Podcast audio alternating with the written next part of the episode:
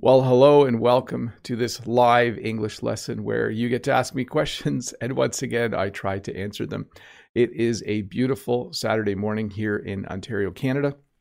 It was good to see a lot of familiar faces in the chat uh, before I got started.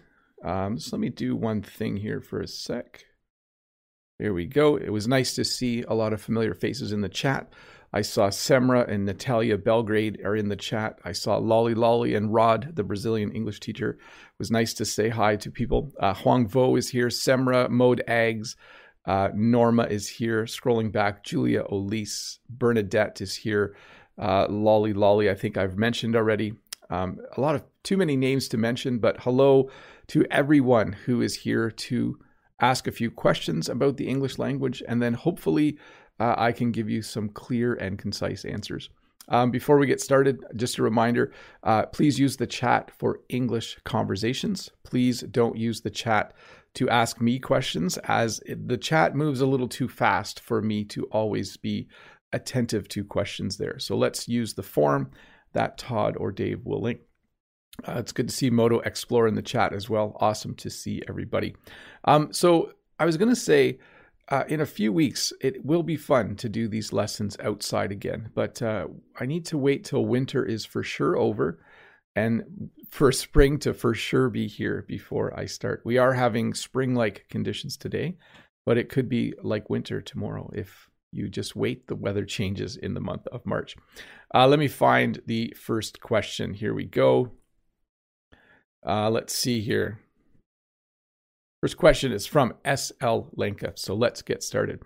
Hi, Bob. Could you explain the word closure? And what does this phrase mean? He runs circles around other runners. Thank you. So, closure is something that happens at the end of an experience, usually a bad experience. So, if you've experienced something traumatic in your life, sometimes you want closure. Maybe someone has committed a crime and when that person against you, and when that person goes to jail, you feel like you have closure.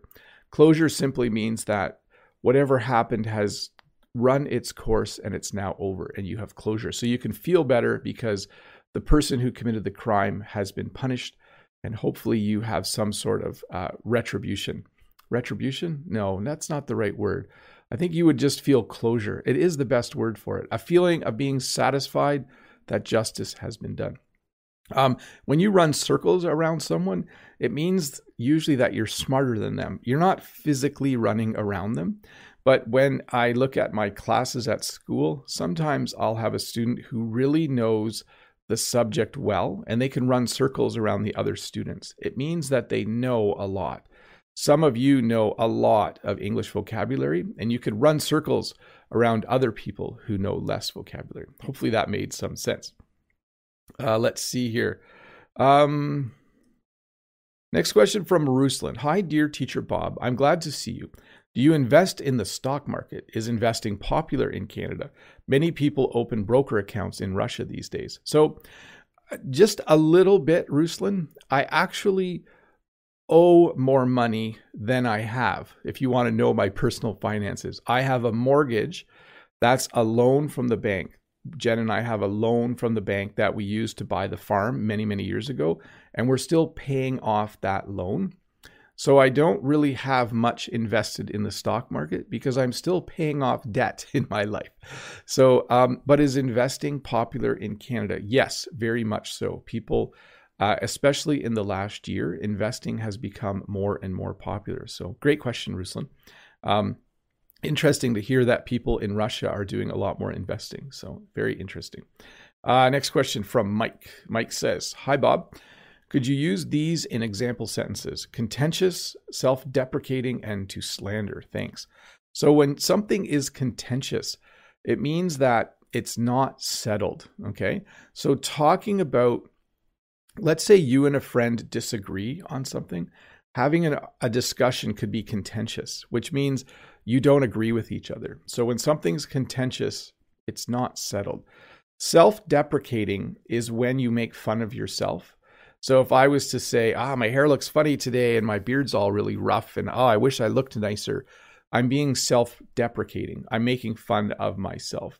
Um, and to slander is to publicly say something about someone else that isn't true. So slander is a serious thing. Uh, you shouldn't slander people, but it's if you say something publicly or if you put something in a newspaper that isn't true. And I'm going to pause and say welcome to the 302 people watching. I'm Bob the Canadian. This is my YouTube channel where I teach English. This is a live Q&A session where users can submit a question and I try to answer it. Um, and if you are interested, you should click that red subscribe button if you are a new viewer. Good to have you here, though. Let's go to the next question. Next question from Athanasios. Hi, dear teacher. How are you today? Correct me if I'm wrong, but we say make a copy, right? Not do a copy. Thank you. Yes. When I'm at school and I have a test that I made for the students, I will print it out and then I will make copies or I will make a copy. So if I need more than one copy, I would say, I need to make copies of this. If I just need one copy, I would say, I need to make a copy of this. So, yes, you are totally correct. We would not use do in that sense. Um, how would I use do? You could say this you could say, I need to do some photocopying. I need to go to work early because I need to do a lot of photocopying. I need to do some photocopying. So there is a way to use do, but in your question, I would certainly um, not. So here we have Bobo mode. I think Bo, Bo I think uh, mode is adding Bob to the front just so that it's more interesting because we talked about the bobolink yesterday in yesterday's lesson. I said names that start with Bob are cute names or something. Anyways, hi Mr. Bob. How often do you use whom in spoken English? Would it sound oddly formal if you hear it? Yes, it would sound oddly formal. We generally incorrectly use who most of the time. Okay. So, for instance, if I was to say, you know, um, let's see here, like, for whom is this pizza? Uh, some of those things just sound really, really strange, right? Um, I'm just looking at how often we use whom. We do use it. It is very formal. Uh, it is worthwhile learning how to use it correctly because if you do any English writing, you will need to learn how to use whom versus who. Uh, let's see. Next question from Mary. Hello, Teacher Bob. Hope you are having a good day. Could you please explain the difference between the words partly and partially? Thank you. So, partly and partially mean almost the same thing. Um, like, as I drink my water, I could say, well, this is partly gone, or I could say, this is partially gone. Um, I wouldn't worry too much about the difference. Um, let me try to think of another example between partly and partially. Like he was partially finished the work or he was partly finished the work. Yeah, I think we use partly a lot more, but definitely they are somewhat interchangeable. Uh, let's see here. Next question from Ty How many people in your family, Bob, have a great day? Well, I am a middle child. I have an older brother and an older sister, and I have a younger brother and a younger sister. I'm married to Jen, and we have five children. Um, and if I look at my extended family, that's the English phrase we use when we talk about cousins and uncles and aunts. Um, my mom has eight brothers and sisters, and my dad, who has passed away, my dad has four brothers and one sister. So, quite a large family. We don't get together very often right now because of COVID, but uh, definitely a large family indeed. Let's see here. Oh, this is a good question. Um, M. Bilal says, Sir, up until what age can we use the word young? Just a little flip in the question there, M. Bilal. Um, I think a kid is young till they're about 11 or 12. I think that if you have, like we say young children and then we say young adults.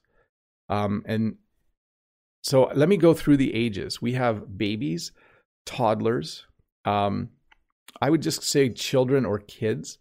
And then there's something called tweens, which are like not really children, but not really teenagers. Then we have teenagers, then we have young adults, and then we have adults. So the word young is, um, yeah, it's kind of relative as well, right? Because some of the new teachers at school, I call them the younger teachers or the young teachers, but they're all 25 or 30. They're not that young. Um, Hey, let me just do an audio check for a sec. I see a little bit of a problem. Ah, we're good. Looks like everything is working well. Uh, let's get to the next question. Here we go. Natalia says, How do you deal with the mismatch of sounds and letters in English? I can't imagine how you can write in English without spelling mistakes.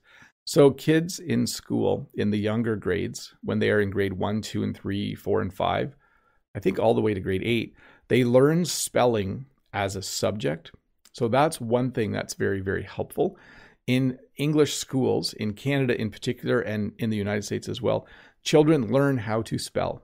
It's an actual part of their school day because, as you pointed out, the way we say words isn't necessarily how they're spelled. The way the word sounds isn't necessarily how we spell it. Some words you can figure out, but if you take a word like yesterday, I used the word atmosphere, the air around us, you can kind of figure out how to spell the first part, at, mus, moss.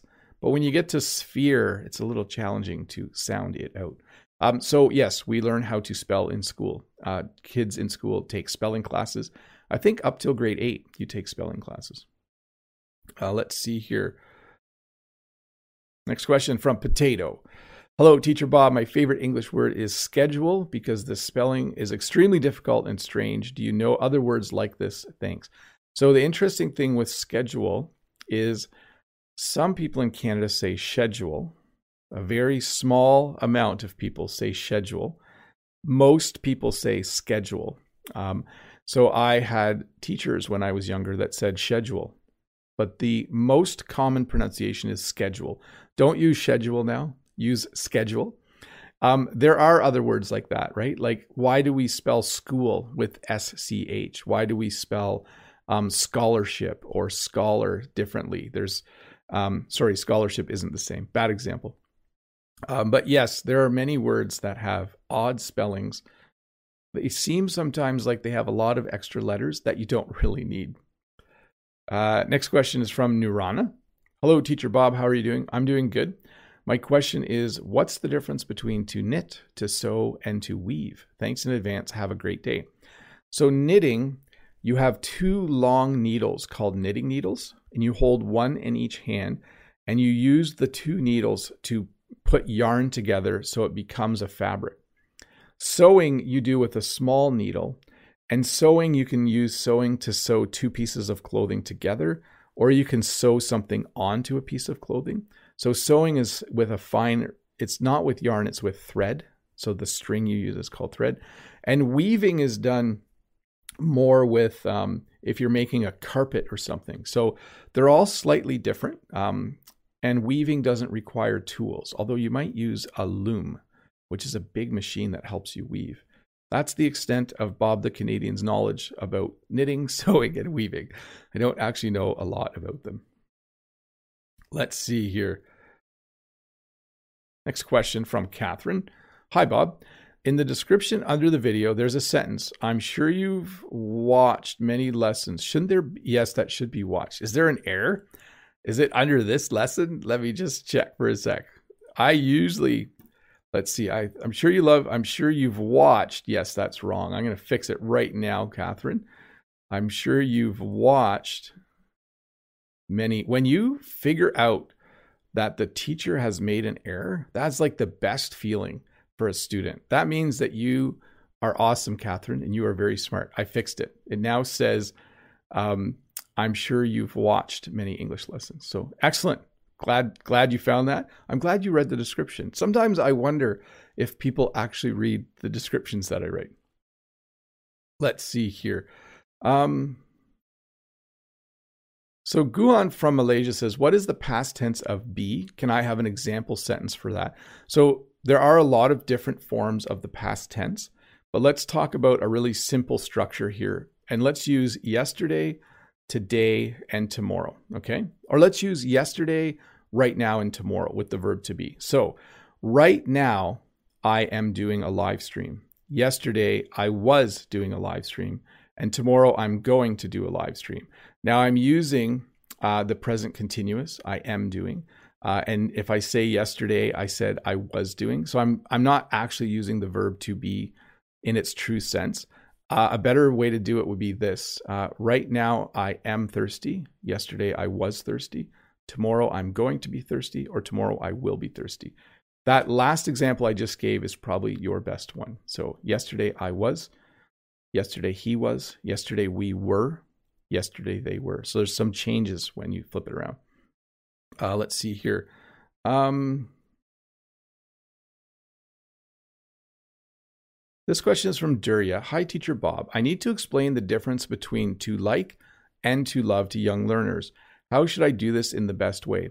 Um, I think I did a video on the difference between like and love, and I think it's totally an okay video to show younger people. Uh, maybe Dave or Todd can find that video. There's a video, Bob the Canadian using like versus love. And generally, it works like this when you like something, if I was to graph the emotion, it's you like it this much. When you love something, it's an even stronger emotion. Um, and we do use like and love to talk about things, right? Like, I like spaghetti, but I love pizza. So I like spaghetti, but I love pizza. Hopefully that makes sense. Maybe Dave or Todd can find that video and put it in the chat. That'd be great. Um, let's see here. Lean says, Hi, Bob. I hope you are doing great. I am Lean. Thank you. What is the meaning of, for example, it's way better? It's way, yeah, it's just a way. I just used the word way. Um, it's a way to emphasize something. Okay. So you could say, This cup is larger than that cup, but you could also say, This cup is way larger. So you're you're kind of emphasizing that it's bigger. You could say, um,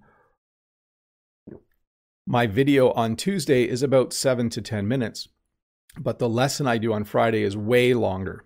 Just me, because it's an hour usually. So it's a way to express, to emphasize that it's longer. You could simply say it's longer, but sometimes we want to emphasize what we're saying. Um, let's see here. Um, I see a few people asking questions in the chat. Please use the link to the form to ask your questions. Um, it just makes things a little easier. And please use the chat to have some fun conversations with each other. Um, and I see T saying to Todd the Canadian, What purpose does the chat serve if we need to use a forum to ask a question?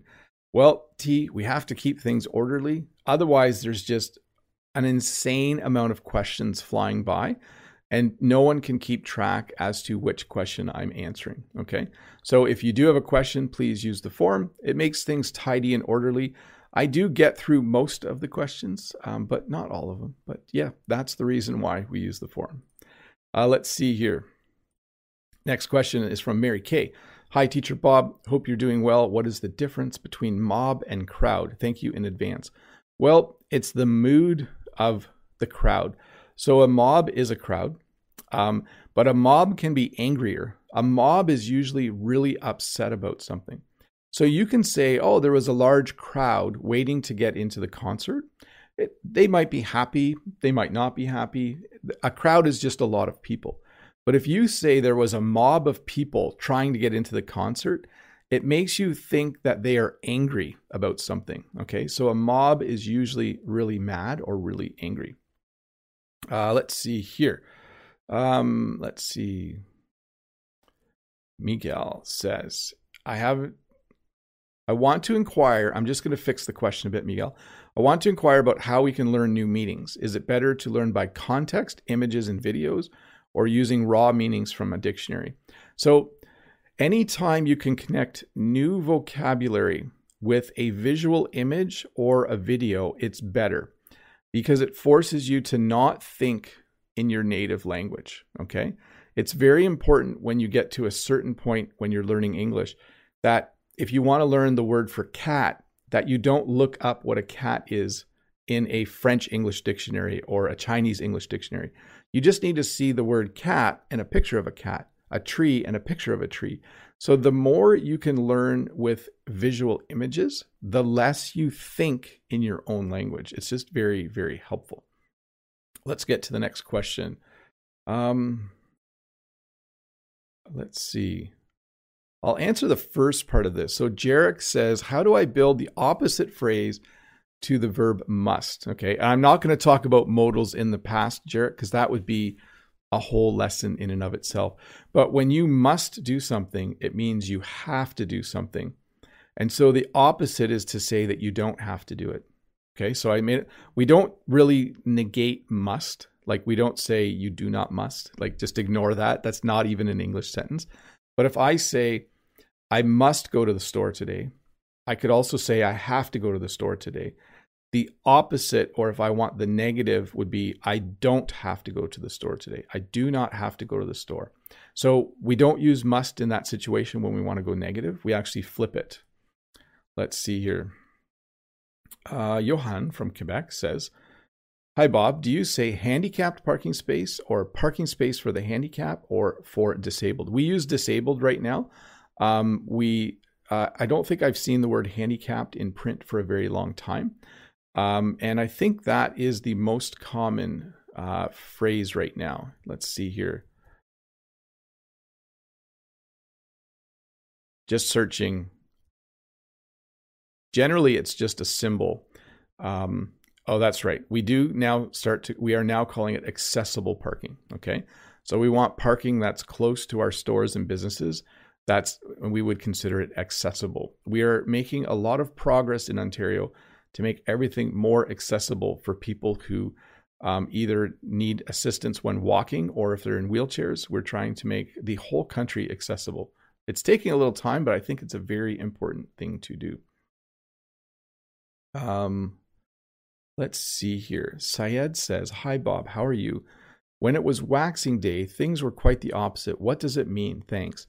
So, we use waxing and waning when we're talking about the moon changing. So when things wax and wane, they they they are around and then they're gone, okay? So I wouldn't use this phrase. It might be from a story you're reading, but a waxing day would be a day where things were just going the opposite possibly but it's it's not a very common way to talk about the day in normal english when i'm talking to people at work we wouldn't use that phrase um, at all uh, let's see here um, next question is from fox do you explain everything spontaneously or prepare in advance i watched other youtubers they just read ready-made text um, i in this lesson, I explain everything spontaneously.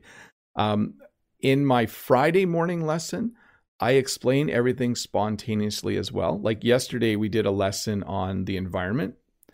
Um, and then I do read over all of the slides and I do make sure that I'm familiar with something like carbon footprint or um, greenhouse gases but I don't read from anything, no. So in this video and in my live lesson from yesterday, I'm just speaking freely off the top of my head. That's what we that's how we would describe it in English.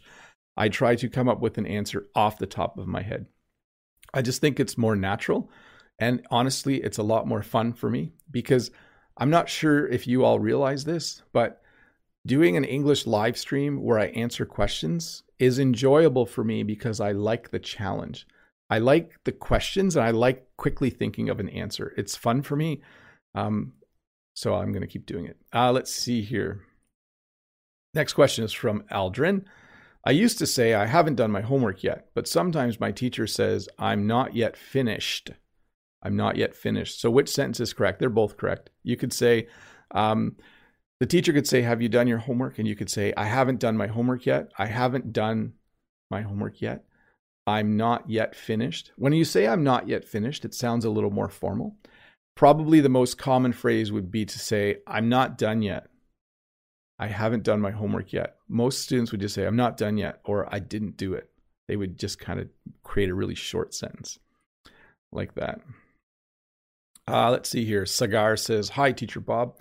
How are you doing today? I have two questions. One, please explain the meaning of the adjective dynamic for example, a dynamic body. And what does geek mean? So when someone, when a person is dynamic, they're they're just very energetic. They're very uh, they talk quickly. Um, they move their hands a lot when they talk. They're just a very they're alive, very very alive when they're talking. Um, when something else is dynamic, it means it's capable of change. Okay, so you could say the flow of the river is very dynamic. So it might go slow and fast, and it's just changing quite a bit. And a geek is just someone who likes computers and likes um, smartphones and likes the internet. A geek is someone who um, likes everything that plugs into the wall and um, just, I'm a geek there. I'll just admit it. I'm definitely a geek. Geek and nerd are very similar. Um, but they are people who just really, really like technology and love learning about it, etc., etc. Hey, I do want to say hi to the 505 people watching. Uh, it's awesome to see all these people here. Uh, if you are new here, don't forget to click. Did I point the wrong way? I have the wrong screen up. Don't forget to click that red subscribe button if you're new here. Uh, let's get to the next question. Um, Ahmad says, Hi, teacher. Can you please tell us the best way to start an ESL business? Um, I don't really know the best answer to that, Ahmad, but I would say this people really want their children to learn English. In particular, they want teenagers to learn English. So I think there is a large market for teaching um, children and teenagers English via an online uh, mechanism like Skype or FaceTime or Zoom. So if you were starting an ESL business, that is the market I would target. The second market I would target would be business people who are wanting to learn English for business or improve their English. But I don't know. I've never really thought about it much about how to start it. Uh, Jessica, what's the meaning of insofar as and to the extent that? Thanks. Thank you in advance. So they're just kind of ways to begin a sentence or join two sentences. And they're they're not quite filler words, but and they're quite formal, by the way. So here's a good sentence Insofar as I am thirsty, I will now drink some water. If I was writing an essay, I would probably use terms like this, okay? Um, you could say that something like, to the extent that um, the vaccine is in short supply, we need to order more. So it's very formal. Um, and it's kind of just a way to introduce a fact and then comment on the fact but definitely very f- formal.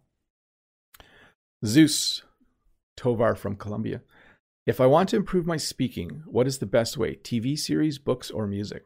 Um, none. Sorry. I mean, they're all very important. You should definitely be watching TV. You should definitely be reading books, and you should definitely be listening to music. But if you want to improve your speaking, you should be hiring someone or finding someone who you can have an English conversation with once a week. Um, Certainly, listening to music and singing along really helps your speaking. Reading a book out loud helps your speaking. Watching a TV series might help you learn new words. You could pause the TV series and repeat what people are saying to practice your speaking.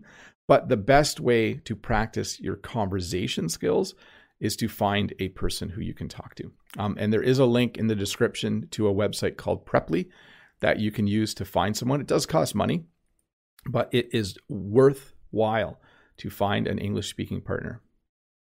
Next question from Abel. Let me check the time here. There, we're good. Hi, Bob. Hope you're doing okay. If something is removed physically from a place, would you say that it was taken away? Can you give some examples? Thank you. Yes. If something is removed physically, it is taken away. The other day, my old truck was taken away. It's no longer here. A man came with the tow truck and he put it on the tow truck and left. And so my truck was taken away. It is gone. It went to the scrapyard to get recycled. So that was kind of cool because it's been sitting in my yard for a long time. It's in the background of some of my videos sometimes. And sometimes people ask, Are you ever going to get rid of that old rusty vehicle? it's gone now. Uh, let's see here. Marcos Ravina says, Hello, Teacher Bob. No questions today. Just to thank you so much for sharing your knowledge. I hope you and your family have a great weekend. We are having a great weekend so far. Um, kids are outside right now because it's warm. I think the fact that they can go outside when I do my live lessons um, is good for them because otherwise they have to kind of sit quietly for an hour and read a book, or they just go play in a far they're an area far away from me. Um, but uh, anyways, yes, we are having a good weekend. Thank you for the uh, kind words and sharing that thought. Uh, hey, folks, I'm going to flip uh, the chat for a moment here. Give me one second. I want to first of all thank everyone who is a member. Members have clicked the join button below the video uh, and they've decided to support me. When you are a member, you get a crown beside your name in the chat and your name is in green. And at this point in the lesson, you can ask questions directly in the chat. So we'll do that for about 10 minutes. For all of the rest of you, uh, the 566 people watching, uh, we will go back to normal chat in about nine or 10 minutes. But for now, this is just one of the ways I thank my members. Uh, Julia says, I usually visit the hairdresser once every three months or so. Little correction there, Julia. I get my hair cut usually every month, Julia, by the way. Um, it's uh, it's getting to be time again. Eventually, one side of my head, the hair sticks up when I wake up in the morning, and it's not great. Uh, Mode Egg says, I think I used the bobolink joke enough to remember its name forever. Let's just hope it doesn't go extinct. Yeah, should I find the bobolink slide quickly? I still have the bobolink here from yesterday. There it is. There's the bobolink. The bobolink is an endangered species, and we talked about it yesterday in the lesson about the environment. That was that was good though. That's a good joke, uh, Mode Eggs. Uh, beside it, used with the image light, what are the other uses of reflect and reflect on? They can be confusing sometimes. So, yes, when you hold up a mirror, it will reflect light, okay? But I can reflect on yesterday's lesson and smile. So it just means I'm thinking about something in the past. And those are really the two meanings we would use the most. I'm trying to think of another meaning because we have a word as well, deflect. So if something hits something, it can deflect. That's not the same as reflect. It's more like, um, you know, if a bullet hits the wall, it, the wall will deflect the bullet.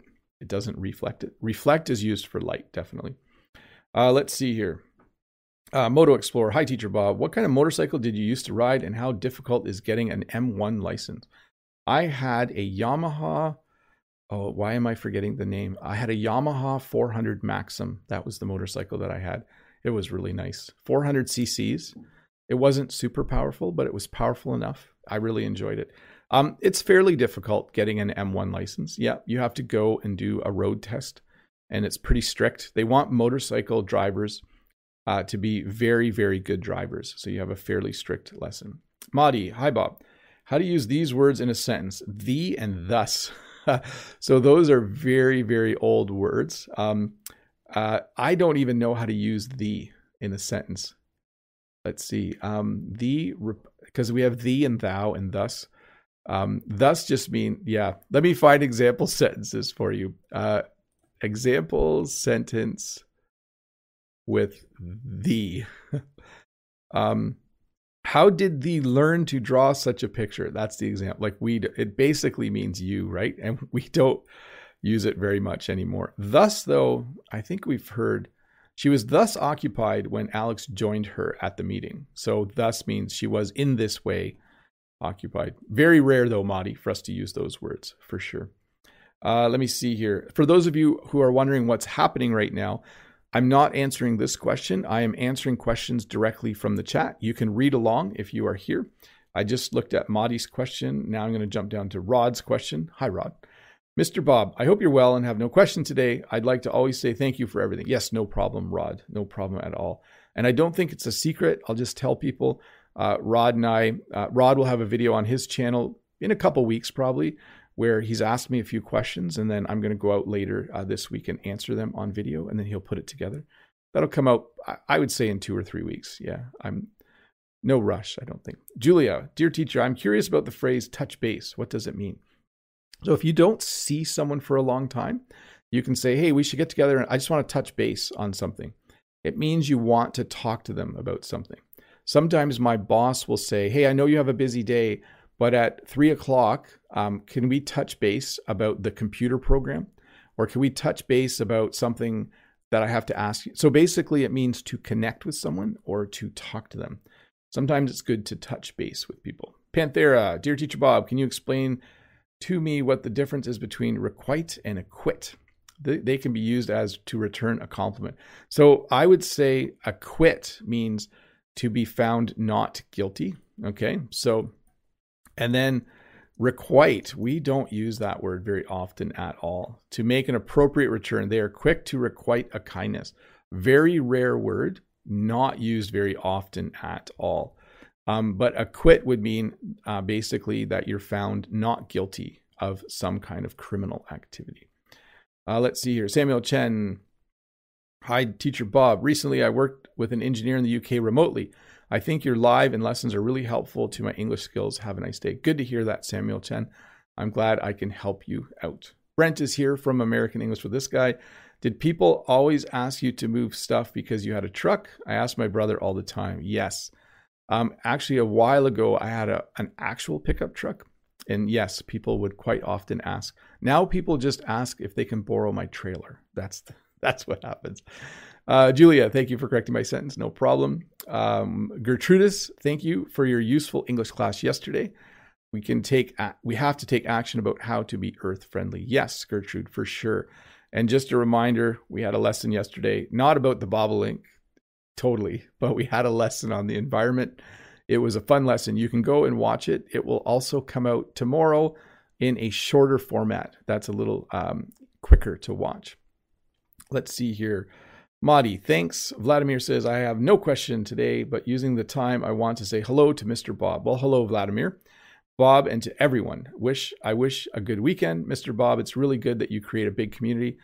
Best regards. Yes, I I will not take all the credit for it. I think the fun of the live stream, especially for um, those that like to chat, is something you guys have created, that you have created. So it's really fun. In fact, one time I was talking to a student and they let me know that um, half the fun of the live stream is just chatting to other people, not not necessarily the lesson.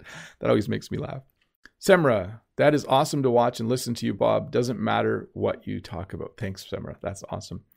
Uh, Panthera, we tend to use the word reflect when putting comments on architectural plans that had to be checked before and which other plans they should reflect. Yes, we often ask people, like we'll say, hey, um, can you read this and then reflect on it a bit and then give me some feedback? We do that at work as well. Um, if I'm using something in class, like let's say I make an assignment for students, I might go to the other teacher, the other French teacher, and say, hey, can you read over my assignment and then reflect on it for a day and then give me some feedback? That means I want her to think about it for a day and tell me what she thinks.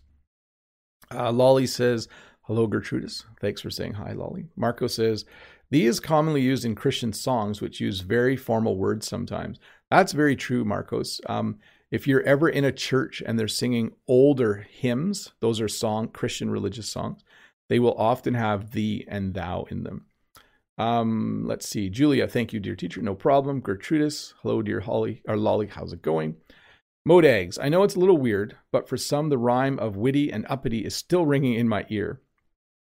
Uh, maybe because I watched the video many times. Yes, that was a fun video to make. Um, it was fun to make the nose in the air, arrogant pose for someone who is uppity, uh, arrogant, or uh, stuck up. Yes. Um, let's see here. Estri says, grammar makes me confused sometimes. You know, Estri, the more you listen to a language, the more you listen to English in particular, the more sense it will make. It's good to study grammar, but it's also good to listen to a lot of English and read a lot of English so that you you just kind of see it and hear it a lot. Uh, let's see here. Panthera, do you tend to use the saying in Canada, I'm from your neck of the woods? Yes, we definitely use that phrase. Um, people will say things like, Oh, is there are there a lot of snowmobiles out in your neck of the woods? And I would a month ago I would have said yes, for sure. Julia Modags, are you from Germany? Lolly, in Canada, do you listen to singers from Quebec? Merci. A little bit, but I will tell you this um, English speaking people in Canada and in the United States almost exclusively listen to English music. It is my understanding that the rest of the world usually listens to music from all different countries and English music as well, but we are very Anglo-centric in North America. It's not a good thing, but almost all of the music that we listen to is English music. We don't often listen to other um, music from other countries or other provinces. Sorry. Uh, let's see here. I think I've once heard unrequited love used for one sided love. Yes, that is probably the best example of requite, using the unrequited version of it. Yes, that is definitely more common than requite for sure. Uh, Panthera, can you explain to your teacher about what jab at someone means? Well, when you take a few jabs at someone, in boxing, it means you're actually punching, but that's not what this means. Um, if someone says a few mean things about you at work, you could say, that person keeps taking jabs at me.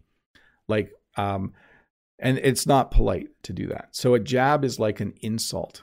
Um, a small insult is a jab. Let's see here. What Lolly says, thanks, Bob. Haha. And then Panthera, one more question from me. Can you explain what it means to make a point mundane, to make it more common. Yes, when you make something mundane, you make it more common or you make it commonplace. Okay. So the mundane is always like the normal, the everyday, the ordinary is definitely considered the mundane. Hey, folks, I'm going to flip the chat back to everybody chat. Let me just do that for one moment. And if a few more questions from members show up, um, I will happily answer them. But I'm going to get back to the questions over here. Um, let's see here. I'm going to scroll back for a sec, though. I just want to make sure I didn't miss anything. And while I'm doing that, I do want to say thank you to all my members. You guys are awesome. I really appreciate you being around. Um, I appreciate the chat. I appreciate that you are welcoming to other people in the chat. I appreciate that you help other people in the chat. You guys are awesome. Um, and Anuat has a great comment. In O Canada, the, can, the Canadian national anthem, we do say, We stand on guard for thee. So there you go. That's pretty old, but uh, we do still use the word, We stand on guard for thee. I'm not going to sing it, by the way. Um, maybe someday. Uh, although I was giving marriage advice in a video the other day. That was new. I hadn't done that before. Uh, next question. Balut says, Hi, Bob. What does the word Karen mean? Thanks. So, first of all, Karen is um, a woman's name. So, it's a name for a girl or a woman uh, in English. But in recent, the recent year or year and a half, it has come to mean a middle aged woman who gets very angry in public, maybe at a store owner or a store clerk or a cashier. Um, so, a Karen, it's not a nice thing to call someone if you say to someone, "Oh, you're being a Karen," or "You're being such a Karen," you basically are telling them they, they're that you saw them complaining publicly to someone. Um, sometimes you'll see videos on the internet and it'll say, uh, you know, look at this Karen complaining at the grocery store. So the lady's name isn't actually Karen. She's just now has the the label of being a Karen, which is an insult now. It's not good to be a Karen. Not a very nice insult though to take what was a perfectly good name and now it's not a nice thing to say. But anyways. Uh Samaya says, Hello, Teacher Bob. Hope everything is going well. Could you please explain to me what's the meaning of determine? I think there are several meanings of this word. Well, when you try to determine something, it means you're trying to find the answer. Okay. So if my, let's say I couldn't find my, my favorite cup, this isn't my favorite cup. Let's pretend this is my favorite cup. I would try to determine what happened to it. I would try to figure out what happened to it. I would try to find out what happened to it. I would try to determine what happened to it. But if we add a D and we say determined, now we're describing a person. If a person is determined, they're they're serious about getting a job done. They're going to start the job and they're going to finish it on time. They are determined. They have direction, they have energy to get something done. So, those are the two definitions I'll give here. They're probably two of the more common. Let's see here. Um, I do want to say hi to the 579 people watching. Hi, everybody. I'm Bob the Canadian. I teach English here on YouTube. If you want to subscribe, it's totally free, and there's a button right there. If you click it, you become a subscriber, and then you find out when I put new English lessons out. Let's see here. I'm going to just review the chat for a sec, just in case. Um, Mode says, Thank you, Mr. Bob, and sorry for asking a lot of questions today. No, Mode, questions are awesome. I love questions. And then Andrezes says, Teacher Bob, one day you were talking about how to find someone who would like to practice speaking English. It was a web portal. Could you remind? Thank you for your heart in teaching. So there's a link below to a website called Preply. It does cost money, but you can use it to find someone who you can pay to have English conversations with. And there are more websites than just Preply. Um, there's italki, there's Cambly, um, but there are many ways if you can find the money, and I think it's worth it to uh, to get lessons for sure. Uh, let's see here. So Aya 009, or is it 009? You know, if you watch spy movies, there's 007. James Bond is 007. So maybe Aya is actually um, a secret agent. We're not sure. A 009 or 009. Hi, Mr. Bob the Canadian. When do we use the word go before activities? For example, go swimming or go jogging. Thank you. Yeah, that's a good question. Um, let's see. Tomorrow I'm going to go hiking. Notice you have to use go twice there, right? Or I will go hiking. Um, in the summer, I'll go swimming, um, go skiing. We use go a lot, right? but I could also say tomorrow. Let's see. I'm going hiking. Tomorrow I'm going to go for a hike. Tomorrow I'm going hiking. Tomorrow I'm going to hike. Yeah, it's really a, tomorrow I will hike at the park. I think we throw go in a lot just because it makes the phrase sound a little it just flows a little bit better, right? Um, like I'm going to go climbing. I'm going to go mountain climbing. Yeah. Sounds like we use it a lot for activities, Aya, but I don't know exactly why we use it. Let's see. Uh, Yaroslav, hi, dear teacher Bob. Hope you are well. I am Yaroslav. I hope you are as well. My question is Is it possible to learn French after English? People say it is easier because both have many things in common. I'm going to add a word there.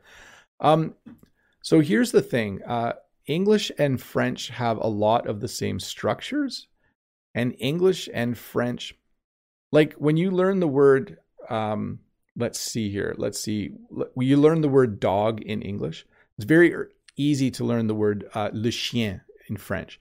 It's just another word for dog that you can add to your your brain, your your knowledge.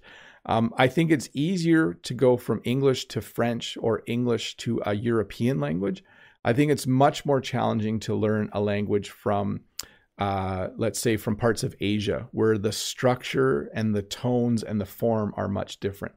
Um, so I would say French is a good choice after English. It will still be hard. There are many things in French that I find confusing because it's not the same as English, but uh, definitely it is worthwhile as a sec or as a third language if that's what you're thinking. Uh, next question from Moo, which is what cows say as well. Did you know that? Moo. Hi, Teacher Bob. Could you help pronounce in it, on it, and not at all in a linking way? Thanks so much. So, um, let's see here. When I make cookies, I put sugar in it. No, that's not a good example. Um, that, I mean, that worked, but I'm using, let me just think of a better example.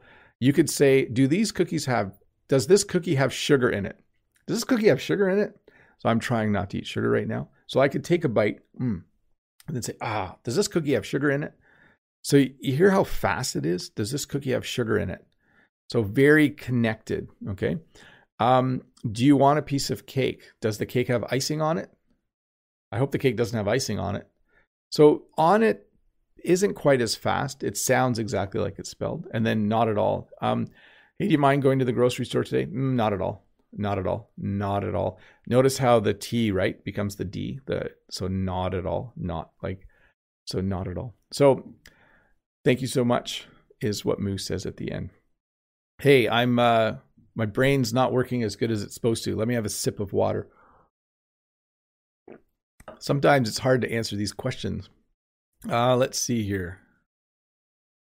Ario says, Hola, Mr. Bob. I cried yesterday because I missed my childhood series so much, a drama serial. My question Have you missed Oh, do you have you missed childhood series? Thank you. Yes, there are certain things I watched as a kid that I definitely miss. I watched a show when I was probably when I was 10 or 11 called The A Team. Brent will Brent will know this show. So The A Team was a show. It was on every Tuesday night at 8. I watched every single episode when I was I think 11, 12 and maybe 13. Um, if I wasn't allowed to watch it if like if I had done something bad and my parents said I couldn't watch that show, I would cry. Um, and do I miss the show? Yeah, but you know the nice thing now is things that you miss from when you were younger, you can usually find online somewhere. So, but uh, definitely, uh, yes, Ario does make me sad to think about TV shows or the first few movies I watched as a kid. Those were fun as well. Let's see here. Uh, Famida, hi, teacher Bob. How are you doing? I'm doing good, Famida. My question, my questions are: Is takeout or bring out having the same? Do takeout and bring out have the same meaning? Just going to fix that a bit. How often do you use will versus shall? We don't use shall very often. It's very formal. Like you shall do this. You shall do your homework tonight, uh, or tomorrow there will be consequences. Like very rare that that I use shall. Uh, it is used, but um, very rare. Um, but let me go back to take out and bring out. Sometimes I need to take out the garbage. Sometimes I need to bring out the garbage. So it depends on what you're using it for. Um, and then takeout has a lot of different meanings, by the way, because it can be used as a noun to talk about food that you get from a restaurant. You could say, We're going to get takeout tonight. That means you're going to get food from the restaurant and eat it at home. Um, and you can take someone out on a date. So that means that you are, you know, there's someone that you're romantically interested in. You could take them out on a date. Um, but, and even, there's even more sinister meanings of takeout. If someone takes someone else out, it could mean that they killed them. So, a lot of meanings for takeout for sure. It's good to learn all of them so you don't get them confused. Uh, let's see here. Michelle says, Hey, mate, how are you doing? Good. Bob, as far as I'm concerned, in Canada, pine cones are sought after. Hence, do you make confiture out of it or jams? No, but they do, people do collect pine cones. Pine cones come from pine trees, and they're like the really cool brown thing. We put them on our Christmas trees in the winter. Um, Jen makes wreaths and she uses them. Um, I'm sure you could make some kind of jam out of them, but I have not had uh, anything like that. Let's see. Next question from Katerina. Hello, Bob. Is military service mandatory in Canada? Did you serve in the military? So, no and no. In Canada, we are not required to do any kind of military service. I know there are some countries in the world, uh, like South Korea and Israel, where you have to serve in the military for a year or two. Um, I have had Korean students who have come from Korea and they when they graduate from our school they go back to korea and they need to do their um, their military service. In fact, I, I have a former student right now who is doing their military service. So, no, um, Katerina, we don't have that here. I think if we did, it would have been good for me, actually. I think it would have been good for me after grade 12 to go in the military for two years. It would have taught me some dif- discipline. Um, Rodion, what is the difference? Little fix there. What is the difference between ought to, must, and have to? Um, yeah, I think I explained this last week as well. Must and have to are are almost exactly the same. You know, in order to be health, healthy, I must walk every day. In order to be healthy, I have to walk every day. Um, it's it's very forceful. Like it's something that you can't choose not to do. You must do it. Okay. If you want to drive a car, you must have a driver's license. You have to have a driver's license. But ought to has an element of being a bit optional. Okay. So you could say to someone, oh, if you want to lose weight, you ought to eat less. It doesn't mean you're forcing them to, it's just like a really good recommendation. You ought to do that. I wanted to scroll back and see if Brent responded. I pity the fool.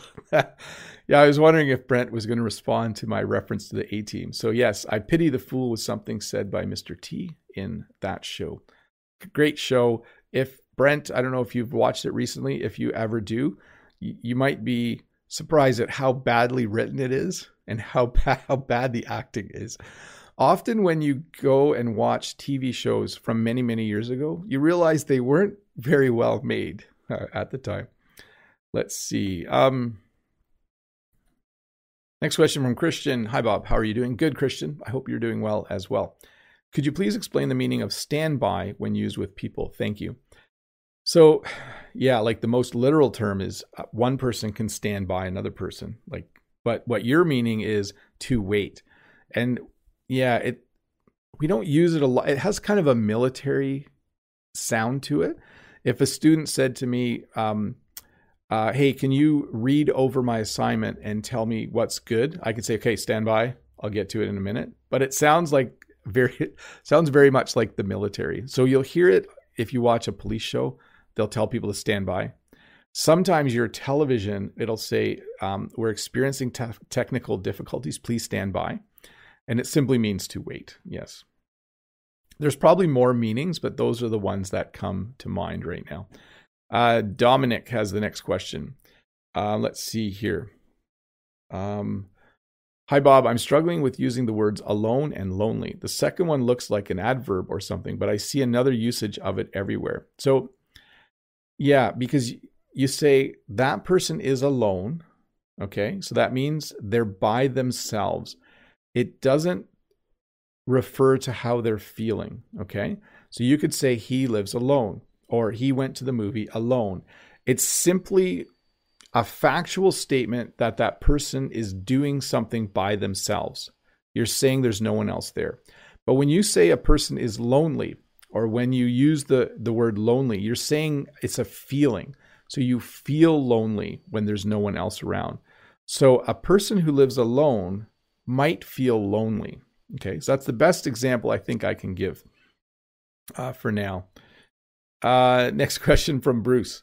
Hi, Bob. Wish you, wishing you a great day. Little fix there, Bruce. How to pronounce words that have more than two syllables, such as academic, banana, analysis, energy, parallel. What is the rule? There's no one rule other than you kind of have to learn how to pronounce them. Okay. So, academic, banana, analysis, energy, and parallel is how I would say them in my Canadian accent, which is probably how most of North America would say all of those academic, banana, analysis. The plural is analyses, I think, and then energy and parallel. So there probably are some rules, Bruce, but generally people just hear and repeat and learn how to pronounce it like everyone else. Let's see here. Um, Chili Willie says, Is it correct to pluralize the word experience, such as thanks for sharing your experiences at the summer camp with me? Yes. Yep. Definitely you would uh, pluralize it because experience on its own doesn't convey that there were multiple things the person did at summer camp. Okay. So I could say, when I was a kid, I had a job. I worked in construction and I had a lot of good experiences when I was working in construction. Um, you could say, I had a lot of good experience, but that means something a little bit different. Okay. That means that you learned how to do the job. So you got to, experiences are just things you did, but experience can also refer to learning to do something. Like he has, a, he got a lot of experience uh, working for his uncle. So that means he learned how to do the job. So experiences just refers to a whole bunch of little things that you've done. Hey, I want to say hi to the 637 people watching. If you're new here, don't forget to click that red subscribe button and you'll get notified when I do a new lesson. And just so you are aware, there are over 50 questions in the queue, and I will probably not get to all of them today. I'm going to answer a few more right now uh, quickly, but uh, we're I'm a little bit uh, overloaded with questions. Uh, next question is from MT. What is the difference between adolescent and teenager? We use those terms interchangeably. Adolescent is a little more formal. So if you were writing about adolescence, um, you would be talking about teenagers. I'm going to skip a few questions along the way. Uh, let's see here. Sarah says, Hi, Bob. I am from Hong Kong. Thank you for your great effort on different subjects. If I say, please complete the job by the end of the day, which one is correct? So I would say you need to complete the job by the end of the j- end of the day, and then you can go home at the end of the day. Okay, so th- that's how I would say it. If you say you need to complete the job at the end of the day, it means the person needs to do the job last. Okay, so I would say you need to do these 10 things, but I want you to do this one at the end of the day. So you can use both, but they have slightly different meanings. Okay. So I think the way you're saying it is I would say this you need to complete the job by the end of the day. You have from now until the end of the day to finish the job. You need to complete it by the end of the day. Next question from Katerina from Ukraine. Hello, dear teacher Bob. Today I also complain about weather. It's snowing, freezing, and cold, only two degrees above zero. How can I say more that I don't like the weather? Well, I would just say it's not very nice outside. Uh, the weather's awful. Or you could just say, I hate the weather during the month of March. Uh, you can express it almost any way you want. But I agree with you. Um, March is a little bit strange for weather. I think you share a lot of the same weather as me. Um, some days it's spring like, and other days it's winter like. It's kind of uh, it's a mixed bag when it comes to weather in March. Uh, okay, we had this question already. Um, let's see here. Next question from Yvonne. I have to speak in English with foreigners as an immigration officer, but I learn English through TV or YouTube. How do I learn to speak English more formally?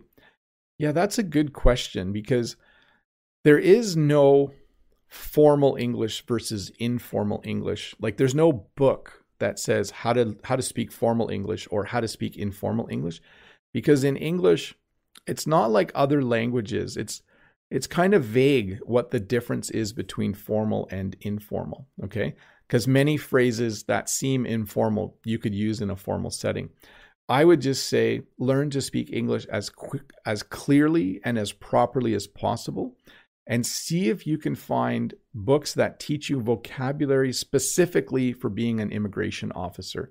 Maybe there are books available in your country for um, you know English language uh, verbs and vocabulary for uh, being an immigration officer. But that's a tricky one because you would need to speak very formally as an immigration officer. And TV might not be the best place to learn it. It might be, but uh, it could be. Let's see. Okay. Iqbal says, Hello, teacher. Hope you are well. Can you explain the word however and an example of however? Some people say that, however, the word is an alternative meaning to but. Is it true? Okay, so like how could I say this? I like yeah, it, it is a little bit like but, right? You could say, um, I like to run for exercise. However, since I'm older now and my knees hurt when I run, I just walk. So I could use but in that case as well. I could say, I used to like running, but because I'm older. So there are situations where you definitely can use but and however together. Uh, let me see here. Next question is from Laura. Hello, Teacher Bob. What's the difference between signal and sign? So, in terms of traffic, we have traffic signals. So, that's an actual light that changes color. And a sign is just something on the side of the road with a message on it. Okay. So, I would say, yeah, if that's what you're talking about, Laura, a signal is what you see when two roads come together, there will be traffic signals or traffic lights there. I think that's what you were meaning. Let's see. Not sure, James, how to answer this. Hi, teacher. Could you help me with pronouncing combining two words? For example, GR and GL. Thanks so much. Yeah, I'm not quite sure on the question, James. So I'm going to move on. Sorry about that. It happens every once in a while where I can't understand the question. Difference between American and Canadian English negligible. That might be a new word for some of you. Negligible means there's hardly any difference. There is hardly any difference between uh, American and Canadian English. Slight difference in accent. A few words are spelled differently, but generally, Americans and Canadians can have perfectly normal conversations without even always noticing the other person has an accent. It's very easy for Americans and Canadians to speak to each other. Uh, let's see. Okay, Jamie says, "Hello, sir. As we call, as we can call you Bob, are your students allowed to call you by your first name too? What do relationships between teacher and students look like in Canada?" So generally, students will call me sir, or they'll call me by my last name. They'll say Mister and then my last name. My students do not call me Bob. If I was teaching a night class and my students were adults, they would call me Bob. Okay. If I was in university, you I would call my professor by I would say professor and then their last name as well. Let's see here. Next question from Lucy. Bob, you are awesome. Thanks, Lucy. This is the first time that I come to your live show. I've been learning a lot. Thank you so much. You're welcome, Lucy. It's good to see you here. It's awesome. Uh, let's see here. Next question from Eugene from Etobicoke. Good morning, Bob. Did you drive an RV to travel? Did you ever stay in an outdoor campground? No, but when I was a kid, my mom and dad rented an RV. An RV is a recreational vehicle. It's basically a house on wheels. And we went to Nova Scotia. So when I was a kid, we did go on a trip once in an RV and we did some camping. But Jen and I don't go camping very often. We're not really campers. Let's see. Um, VJ says, "Hello. What activities would you include in the week in a weekly learning plan? I'm focusing on speaking and at, at the moment. I so I did a video on this once called "The Best Way to Learn English," which is kind of a interesting title. Makes it seem like I know, but I recommend that you do reading, writing, listening, speaking, learn a bit of grammar, and build your vocabulary, and do that all week. Okay." BJ, you got to do all of it. You got to do all the things when you learn something like English. Um, let's see. Next question. Yeah, Felipe. Any tips on when I should use phrasal verbs. So a little fix there. Uh, all the time, Felipe. We sometimes students learning English ask if they need to learn phrasal verbs. Do English speakers actually use them? Yes, we use them all the time. There is no conversation in English that doesn't have a few phrasal verbs thrown in. We use them all the time. So yes, you do need, do need to learn them. Uh, Tamer, hello teacher. What about vaccination in Canada? Have you been vaccinated? No, but my sisters who work in healthcare have been vaccinated. My mom will be vaccinated in about a month or in about three weeks. Um, and I'm starting to hear about people who are vaccinated. Um, teachers get vaccinated, I think, in about six weeks, five or six weeks. So I'm looking forward to that. Um, it's taking a while, but we're not ahead of the rest of the world, but we're not behind. Not that it's a competition, but uh, eventually Next question is from Mini Bob. What's the difference between huge and quite? So, first of all, small, large, huge are all ways to talk about the size of something. But the word quite is used to emphasize a little bit. So you could say, well, he was quite large. That man was quite large. Or, um, wow, that car was quite large. It's kind of just a way to mean a little bit bigger. Um, so quite and huge are actually different we use words used in different ways. Uh, let's see. Yeah, all the small things. Isn't that a song? Is that who sings that? Blink 182? It's definitely not about learning English, Brent, but there's definitely a song that has that phrase in it somewhere. Um, let's see here. I'm going to skip the next one and I'm going to answer this one. So Estri says, Hello, Bob. How can I practice my English speaking skills when I'm alone? So I'm going to finish with this question. Um, the best way to practice English speaking when you're alone, number one, read out loud. Number two, sing along when you're listening to English songs. Number three, describe what you're doing out loud when you're doing it. Okay. This can be difficult because if you're walking around outside, people might look at you funny, but you should say things like, I'm doing a live stream, I'm drinking some water, I'm giving an answer. So, and then another thing you can do is you can record yourself speaking and listen to it again. You can find um, a video and you can kind of say the lines of one person. If there's two people talking, you can memorize the line. You just have to be really creative in finding out um, ways to just make sure you're using the language a lot. It's not the same as conversation practice, but it can really, really, really help. Hey, I do want to just end by saying hi again or bye to the 655 people watching. If you're new here, don't forget to click that uh, subscribe button.